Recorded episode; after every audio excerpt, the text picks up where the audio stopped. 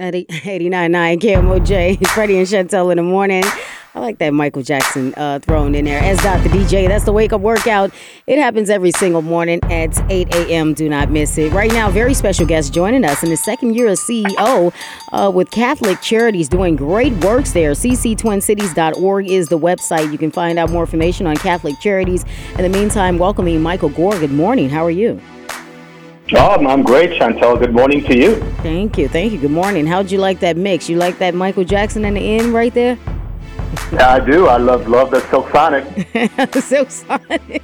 You know, they have a residency coming up in Vegas. So I don't know if you get into all of that, but they will be there. Hey, we're road trip, road trip. road trip. So remind listeners, Michael, uh, about Catholic Charities and what you guys do there.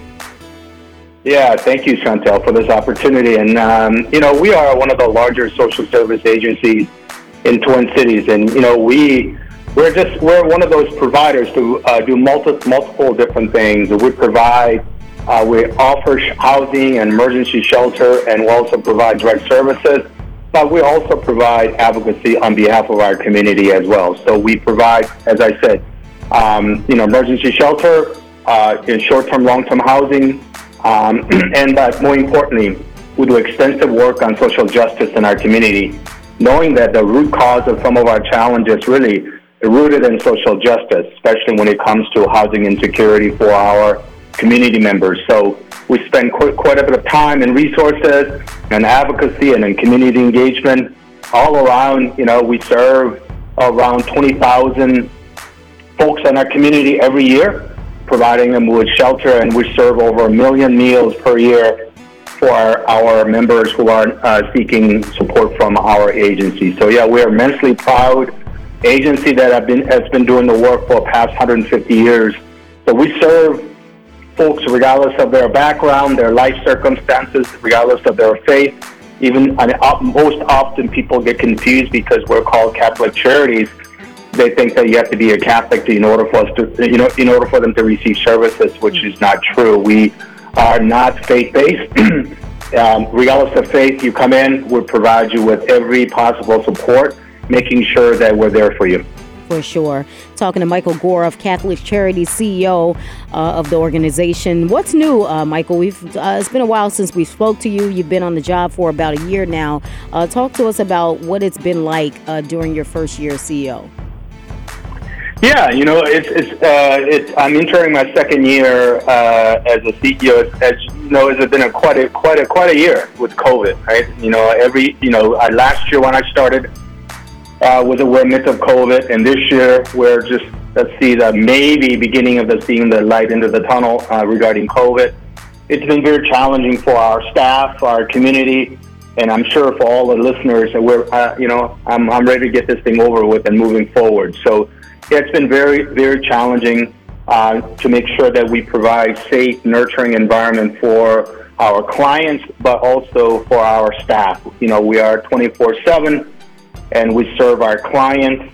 And you know, regardless of COVID or otherwise, our amazing employees are showing up day after day to make sure our most vulnerable clients are served with a high degree of professionalism. So um, it's been very rewarding to see that, but it's also at the same time it's been very challenging for us for uh, past year. But as I said, I think like all of us in our community, we're keep pushing forward, and I think that we are beginning to see light into the tunnel. Uh, you know, I have my uh, fingers crossed. Indeed. And then you know we have uh, yeah we have uh, then st- legislation legisl- legislatures back at work, and uh, we're advocating for some critical investment for our neighborhood for low income housing and making sure our our our our community members have a opportunity for a permanent and long-term housing. Absolutely. Uh, your, the work that you're doing is absolutely amazing over at Catholic Charities. Talking to Michael Goar, CEO. Uh, Black History Month uh, is a time to reflect and honor uh, contributions of African Americans. Talk about how Catholic Charities is uh, tapping into that um, and showing uh, some some type of honor to the, the month of, of Black History Month. Yeah, yeah, absolutely. You know, um, you know, um, in, uh, I'm the first African American male to lead our organization in the past 150 years, and I take that uh, not lightly um, in terms of my responsibility and I'm making sure what I need to honor uh, our history. And reason I'm in my place is because incredible work of many African Americans before me. To that end, we have amazing group of folks who are working and dedicating hard every day. And we have uh, we created recently Office of Diversity and Equity and Inclusion, where uh, we are engaged in extensive work in that.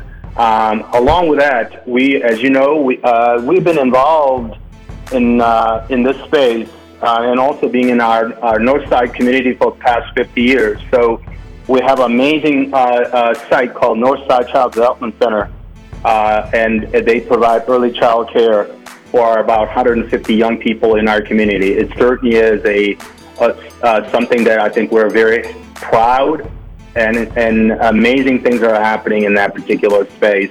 And, I, and for me, as a, a, man of color, it has been certainly honor and privilege to really work with many, many uh, folks, especially our black community members working in our agency, uh, you know, shoulder to shoulder, making sure that we speak about uh, our past and honoring our past.